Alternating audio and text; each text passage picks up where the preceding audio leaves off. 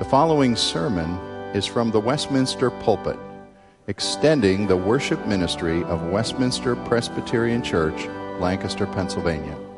We are a local congregation of the Presbyterian Church in America. Please contact us for permission before reproducing this message in any format.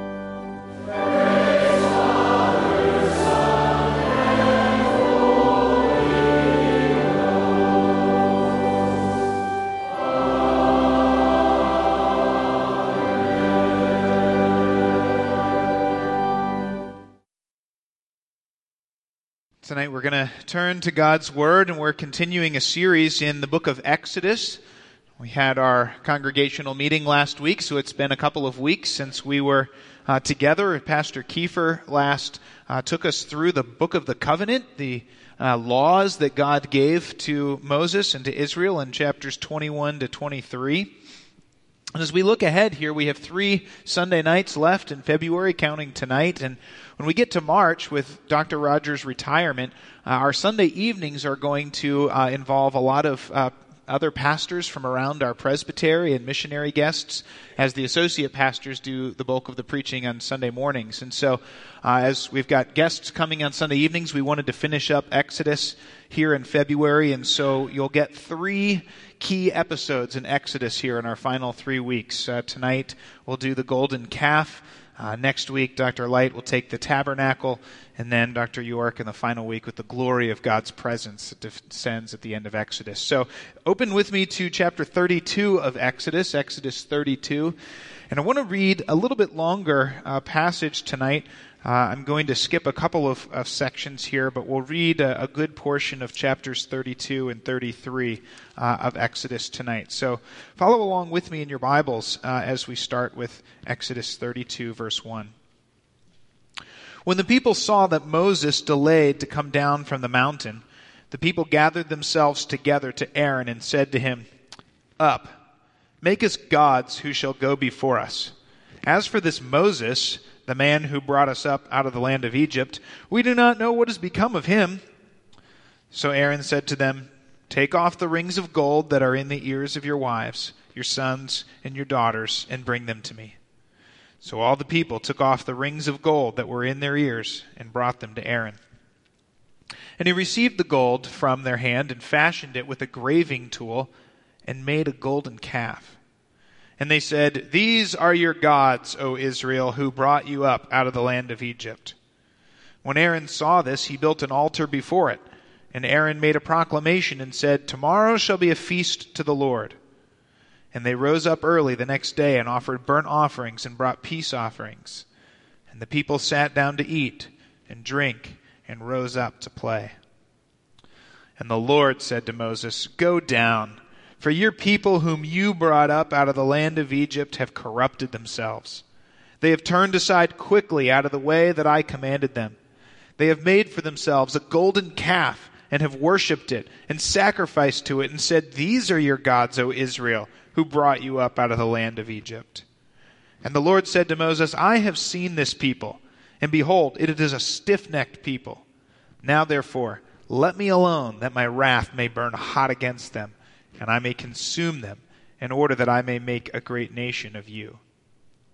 But Moses implored the Lord his God and said, O Lord, why does your wrath burn hot against your people, whom you have brought out of the land of Egypt with great power and with a mighty hand? Why should the Egyptians say, With evil intent did he bring them out, to kill them in the mountains and to consume them from the face of the earth? Turn from your burning anger and relent from this disaster against your people. Remember Abraham, Isaac, and Israel, your servants, to whom you swore by your own self and said to them, I will multiply your offspring as the stars of heaven. And all this land that I have promised I will give to your offspring, and they shall inherit it forever. And the Lord relented from the disaster that he had spoken of bringing on his people. We're going to skip down to verse 30. In the intervening 15 verses, Moses comes down from the mountain, sees the people worshiping the golden calf, and in his anger, he grinds the calf to powder, puts it in the water, and has the people drink it. And after that, Moses calls and says, Whoever is on the Lord's side, come to me. And all of the Levites join him, and they kill 3,000 of those who instigated this rebellion against God. We're going to pick up in verse 30 after these 3,000 have been killed. The next day, Moses said to the people, You have sinned a great sin, and now I will go up to the Lord. Perhaps I can make atonement for your sin. So Moses returned to the Lord and said, Alas, this people has sinned a great sin. They have made for themselves gods of gold. But now, if you will forgive their sin, but if not, please blot me out of your book that you have written. But the Lord said to Moses, Whoever has sinned against me, I will blot out of my book. But now go, lead the people to the place about which I have spoken to you. Behold, my angel shall go before you. Nevertheless, in the day when I visit, I will visit their sin upon them. Then the Lord sent a plague on that people because they made the calf, the one that Aaron made. The Lord said to Moses, Depart, go up from here, you and the people whom you brought out of the land of Egypt, to the land of which I swore to Abraham, Isaac, and Jacob, saying, To your offspring I will give it. I will send an angel before you, and I will drive out the Canaanites the Amorites, the Hittites, the Perizzites, the Hivites, and the Jebusites. Go up to a land with milk and honey. But I will not go among you, lest I consume you on the way, for you are a stiff necked people. When the people heard this disastrous word, they mourned, and no one put on his ornaments. For the Lord had said to Moses, Say to the people of Israel, You are a stiff necked people. If for a single moment I should go up among you, I would consume you. So now, take off your ornaments, that I may know what to do with you. Therefore, the people of Israel stripped themselves of their ornaments from Mount Horeb onward. We skip down to verse 12. The intervening verses tell about the tent that Moses would meet with the presence of God. And in verse 12, Moses meets with God again at the tent of meeting. Moses said to the Lord, See, you say to me, Bring up this people but you have not let me know whom you will send with me. Yet you have said, I know you by name, and you have also found favor in my sight. Now, therefore, if I have found favor in your sight, please show me your ways, that I may know you in order to find favor in your sight. Consider, too, that this nation is your people. And he said, My presence will go with you, and I will give you rest. Then he said to him, If your presence will not go with me, do not bring us up from here. For how shall it be known that I have favor in your sight, I and your people? Is it not in your going with us, so that we are distinct, I and your people, from every other people on the earth? And the Lord said to Moses, This very thing that you have spoken I will do, for you have found favor in my sight, and I know you by name. And Moses said, Please show me your glory. And he said, I will make all my goodness pass before you, and will proclaim before you my name, the Lord. And I will be gracious to whom I will be gracious, and will show mercy on whom I will show mercy. But he said, You cannot see my face, for man shall not see me and live. And the Lord said, Behold, there is a place by me where you shall stand on the rock, and while my glory passes by, I will put you in a cleft of the rock and I will cover you with my hand until I have passed by. Then I will take away my hand, and you will see my back, but my face shall not be seen. This is God's word. This is a longer passage of Scripture, and there is so much we could say. But as you read this passage of Scripture, I think there are two key things that shape this story. There's two things that, as the rest of Scripture looks back on this episode, it comments on again and again. And so there's two key things that I want us to see from God's word tonight as we look at this story. First, this passage is a case study in idolatry. What is idolatry? How does idolatry work? What are the consequences of idolatry? This story is a real life scenario, a real life picture of how idolatry works. And I want us to look at how idolatry comes into our hearts and our lives. Now, if we're going to understand what's going on in this story and how idolatry starts, I think you have to start by putting yourself in the place of a typical Israelite sitting in his tent at the foot of Mount Horeb. If you remember, back in Exodus chapter 19, God had descended on the mountain in thunder and in lightnings and in trumpet blasts. And Israel, trembling before the power of the Lord, had responded by saying, Moses, you go talk to the Lord. If we stand before the Lord, we're going to die. So you go talk to the Lord and bring us his word, and we'll hear it from you. And right after that, Moses ascended the mountain into that dark cloud. It said Moses went up into that dark cloud of the presence of God, and he hasn't been seen from since. So you're the typical Israelite. You've said, You go, Moses. We're going to die if we go up there. Moses goes up and he's gone for 40 days. Think about it 40 days ago was January 1st. You were celebrating the new year. The government shutdown had just begun. No one had ever heard of the polar vortex before. And this is 40 days ago. Now, maybe for some of us that seems like, oh, well, 40, you know, January 1st, that, that just happened. It seemed like yesterday. But our lives have been busy and full of things every day. Your Israelite here has been doing nothing except sitting in his tent and waiting for Moses. And he went up into the presence of God, and he's not coming down. And so as day by day passes, you start to think, what happened to Moses? Is he gone? Did he die in the presence of God? Has he abandoned us? Where is this Moses? And now we, an entire nation of people, are stuck in the middle of the desert. What are we going to do? We can't save ourselves. And you can hear as day after day passes, the, and the Israelites are talking to themselves, boy, if Moses is gone, what do we do? We're stuck here. We don't know where we're going. No leader. Moses was their contact with God. God's presence is gone. We can't survive out here. And so, uh, day after day, week after week, this goes on until finally you can imagine the sort of leaders amongst them. They get up and they go to Aaron and they say, Enough. We need a new leader who will get us out of here. And we need someone with power. And so make us gods.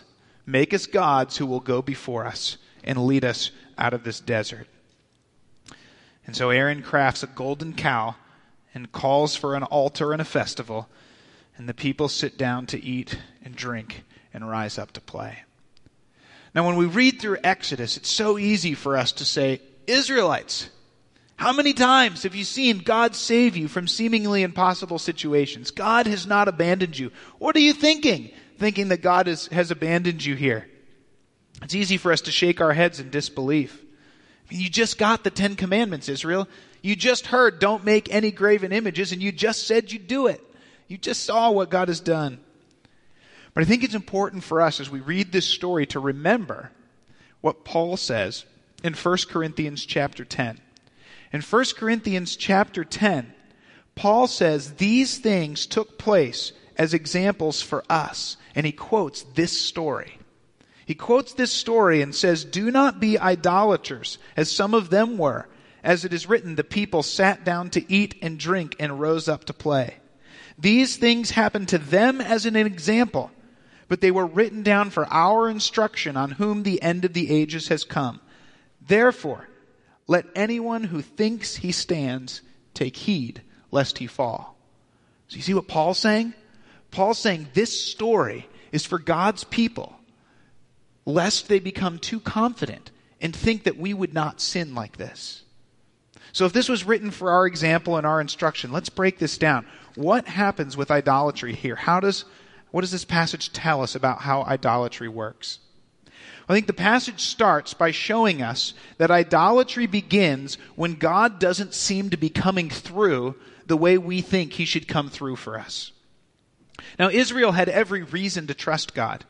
God had brought them out of Egypt. He'd brought them through an ocean. He'd brought them through hunger and thirst and enemy armies. But now in chapter 32, at this moment, Israel doesn't know what's happening. They don't see God's presence. It feels like they've been abandoned. It feels like they're stuck in a wilderness. It feels like God is not with them and coming through the way they need God to come through for them right now. God doesn't seem to be speaking to them. The entire nation seems stuck in the desert with no leader. And so for Israel here, we sense this mix of impatience, of distrust that maybe God doesn't really care for them or isn't really there, some expectations, maybe that God isn't meeting. But Israel is left feeling insecure, not knowing what God's up to or what's coming, facing difficulty, and their conclusion is if we're insecure, if we don't know what's happening, if we don't have a way to face this difficulty, God is not coming through for us right now. And that's the attitude that opens the door for idolatry. God should be treating us differently. God should be providing for us in a different way, and He's not. The door's cracked open for idolatry. Well, then the passage shows us that idolatry enters when we think we have an idea of something that will help us within our situation. Insecurity, suffering, difficulty. We think we have an idea of something that will help us there. The Israelites come to Aaron and they say, Up, make us gods who will go before us. This is their solution. If we're feeling insecure, if we feel like God's not coming through, I know we'll make some gods, and that will help us. Now remember, Israel has spent 430 years in Egypt. Israel would be very familiar with the gods of Egypt and how they worked. What are the gods of Egypt? Well, they're very tangible things. You can see them, you can touch them, you can bow down before them. They're right there.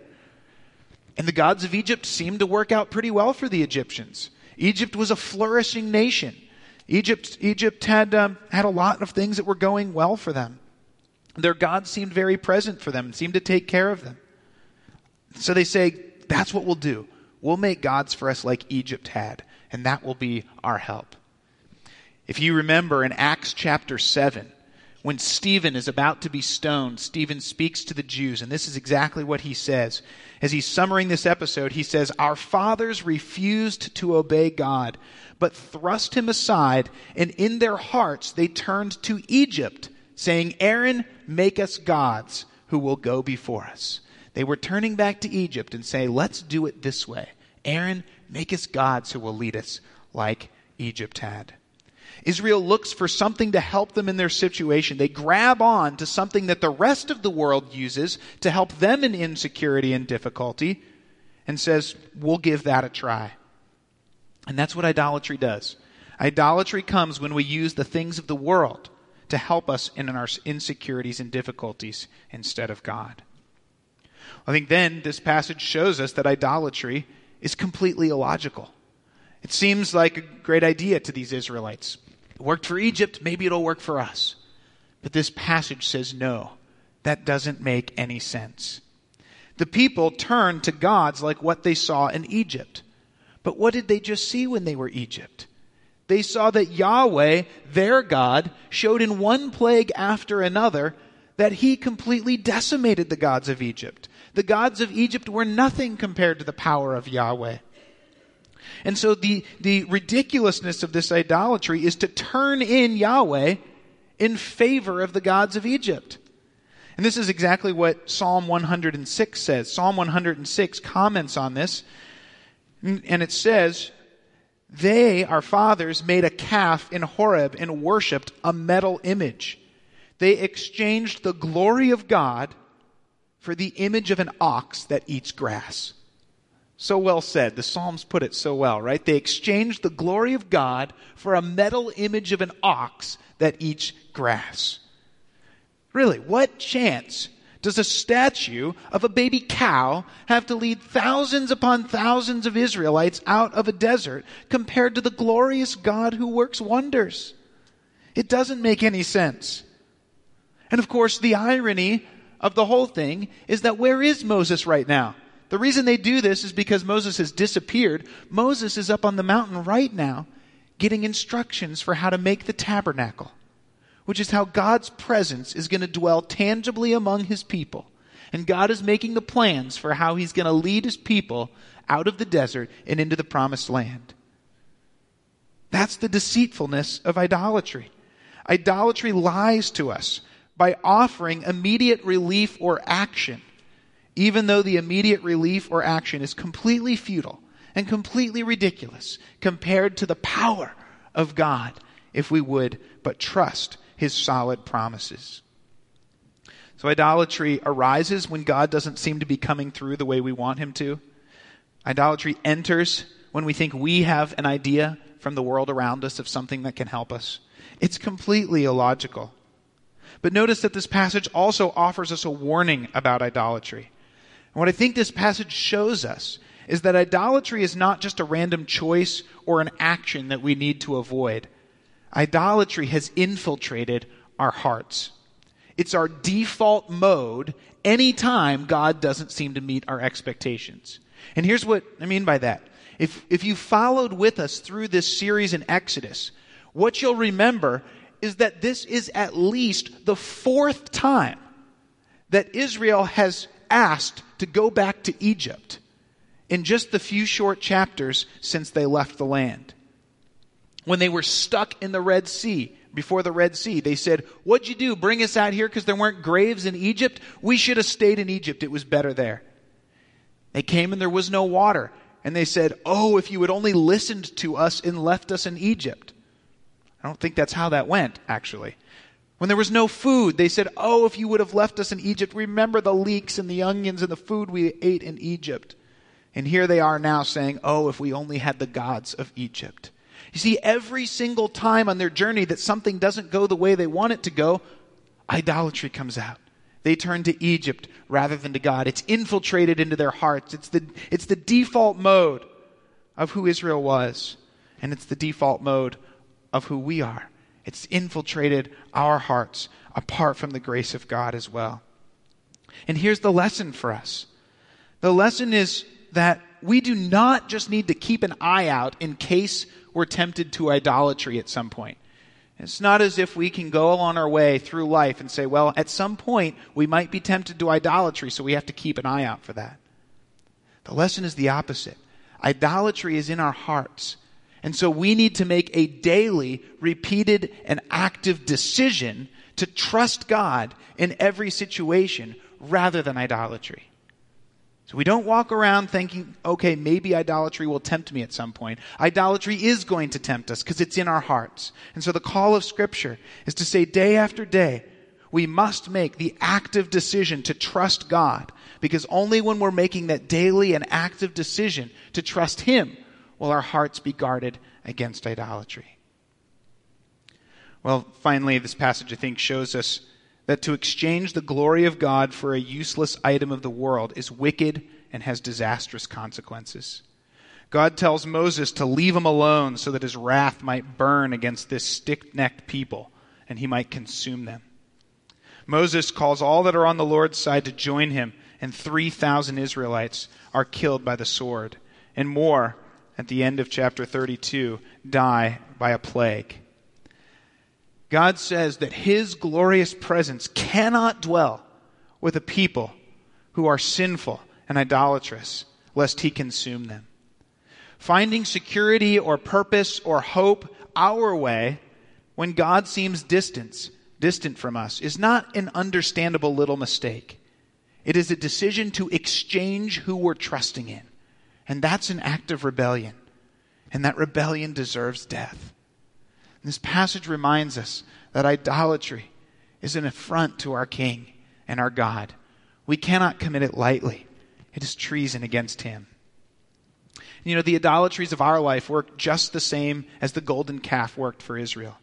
Whether it's money in the bank to give us security, whether it's money spent on pleasures or vacations to give us joy, whether it's success to give us a sense of meaning and accomplishment, whether it's Netflix to provide a relaxing way to spend my time without stress, whether it's a relationship, companionship so that I will not be lonely. Whatever it is, put the various idols in that we latch onto and they work the same way. There's uncertainty or suffering. God doesn't seem to be coming through the way we'd hoped. And so we grasp at the things that the world uses to make life work. And we exchange the glory of God for things that moth and rust destroy. And this passage calls us to see how idolatry works, to understand its consequences, and to turn again in trust to our God. Paul says these things were written for our instruction. So let us, brothers and sisters, take heed lest we fall. That's the first thing this passage highlights. But while Scripture comments on idolatry here, the second thing about this story that has to jump out at us, the second big theme of this story, probably the primary thing in this story, is this multi round, back and forth wrestling between Moses and God. And I hope you followed as we went through this story, this ongoing discussion between Moses and God. Moses stands up as a mediator to plead for Israel to make intercession for them and secure their forgiveness and reconciliation. And this is astounding. You know, at the beginning of our story, we're introduced to a people who's delighting in ugly, profane worship of a metal cow. That's what Israel's doing. At the end of this passage, at the end of chapter 33, we're given a glimpse of the blazing, pure, holy glory of God such that Moses can't even look on it fully or he will die. Those are the two things that we see framing this story. How could those things come together? How could ugly and profane idol worshippers come into the presence of a glorious and holy God?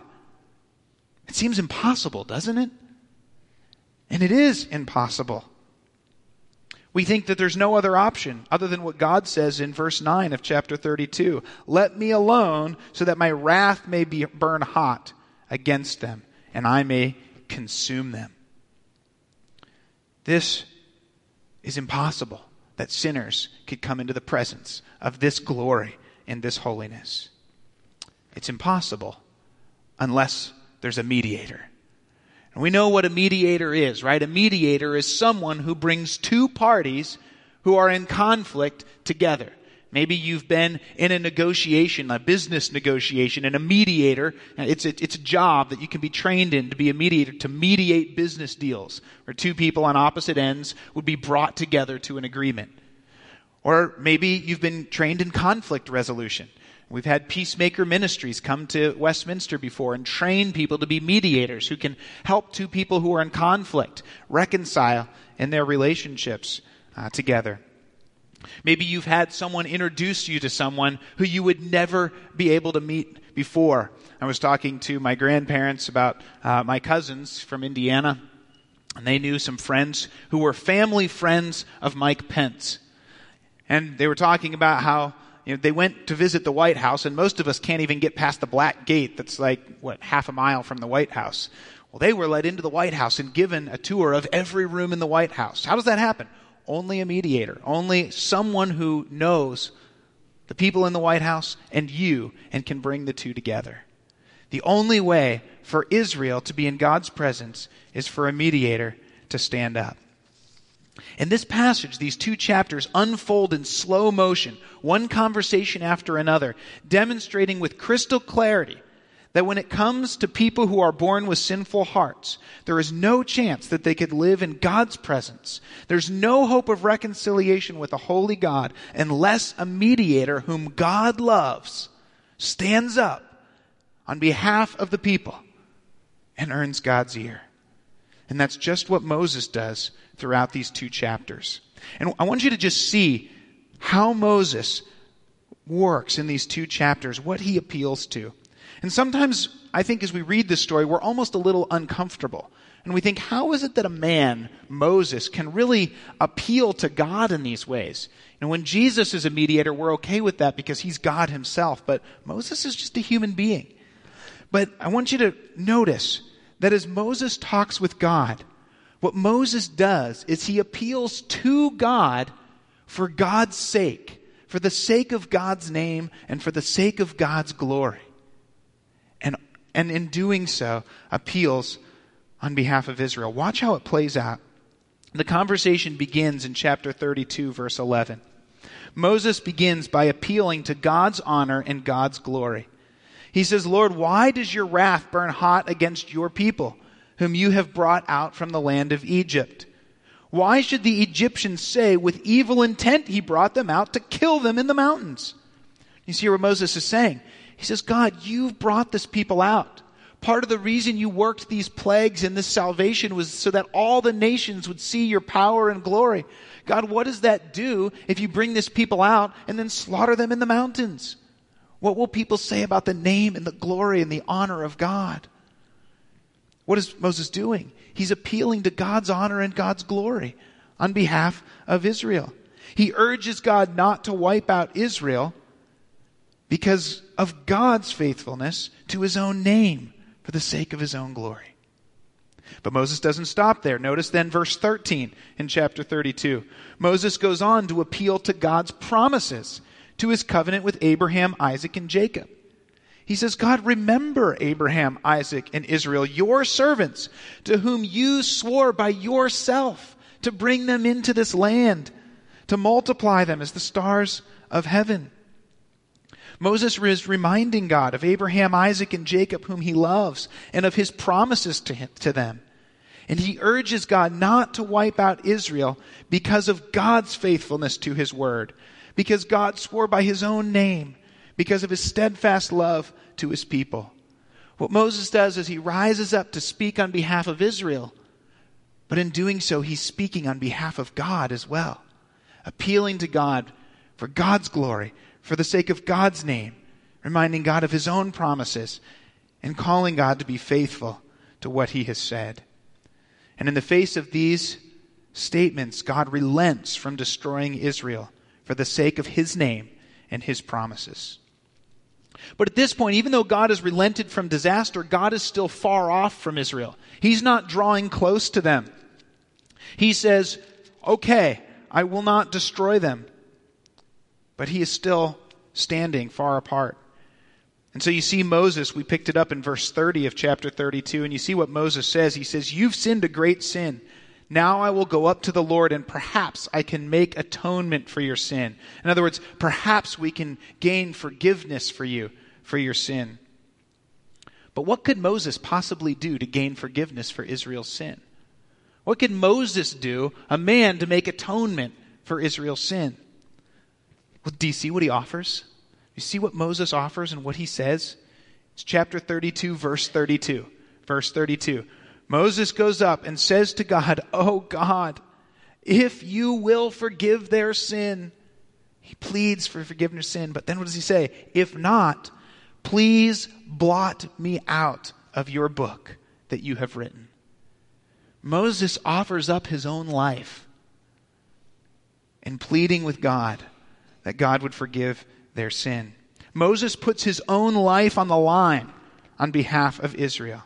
Moses says, Please, Lord, forgive this people, and if not, take my life in their stead. God responds by saying, I will not kill you. Those who have sinned against me I'll blot out of my book. But go now. Lead this people to the place I have spoken to you. Forgiveness is granted as God says, Yes, we, I will send you to lead them to the promised land. But even though forgiveness is granted, we're still not all the way to reconciliation. Because God then says, You go lead them, and I'll send an angel, but I'm not going with them. God says, My presence is still not going with them, because if I go with them, I will consume them. And here's where Moses, where Moses responds so well. He and Israel recognize that this is a disastrous word. And I think this is an important moment because here Israel's being offered the promised land, but without God's presence. And so the question is, will they be happy with the blessing of a good land without God's presence? Or do they recognize that God's presence is actually the most important thing? I think it's a little test. Maybe it's a test for us too. Do we just care about God's blessings? Or do we actually care about the presence of God and relationship with God Himself? Well, Moses and the people respond correctly they recognize that God leading them up into the promised land, destroying the Canaanites, but not dwelling with them is a disastrous word because it's the presence of God that actually matters. And so Moses draws near to God at the tent of meeting. And notice what, what Moses says in chapter 33, starting in verse 12. He says, God, you have said we should go up to the promised land, but you haven't told me who's going up with us. Show me your ways. And God responds, My presence will go with you. Now, this is huge. God promises not a random angel, but his own presence. But Moses isn't content yet. And for good reason, even though we can't tell it in the text, because the you there is singular. It's a singular you. God says, My presence will go with you, Moses. But Moses says, That's not enough. I don't want your presence with me. Moses goes on to identify the people, and you see what he says there in verse 16? He says, How will I know that I have found favor in your sight? I and your people. Is it not in your going with us so that we are distinct? I and your people? See, Moses is saying, I don't want you just going up with me, God. That doesn't reclaim who you are. That doesn't make Israel your chosen people. That doesn't fulfill your promises to Abraham, Isaac, and Jacob. It's only when your presence is with us that we are your people. It is only when your presence is with the whole people of Israel that you are being faithful to Abraham, to Isaac, to Jacob, that we have the hope of being your people. See, without God's favor, without God's presence, Israel ceases to be who God set them apart to be. Israel ceases to have the blessings God promised with them. And so Moses says, God, in order to be your chosen people, we, as your people, need your presence. And to the joy of both Moses and Israel, in verse 17, the Lord says, This very thing that you have spoken, I will do, for you have found favor in your, my sight, and I know your name. A mediator was found. A mediator stood up on behalf of Israel and drew near to God and brought reconciliation. And again in Psalm 106, the Psalms put this so beautifully. Here's what the psalmist says. He says, Therefore God said that he would destroy them. Had not Moses, his chosen one, stood in the breach before him to turn away his wrath from destroying them. Moses was the mediator who stood before God. But of course, Moses himself was a man and a sinner. And even though Moses stood up before God, if we flip ahead to Numbers, we find out that Moses doesn't even get to go into the promised land himself because he was a sinner who sinned before God.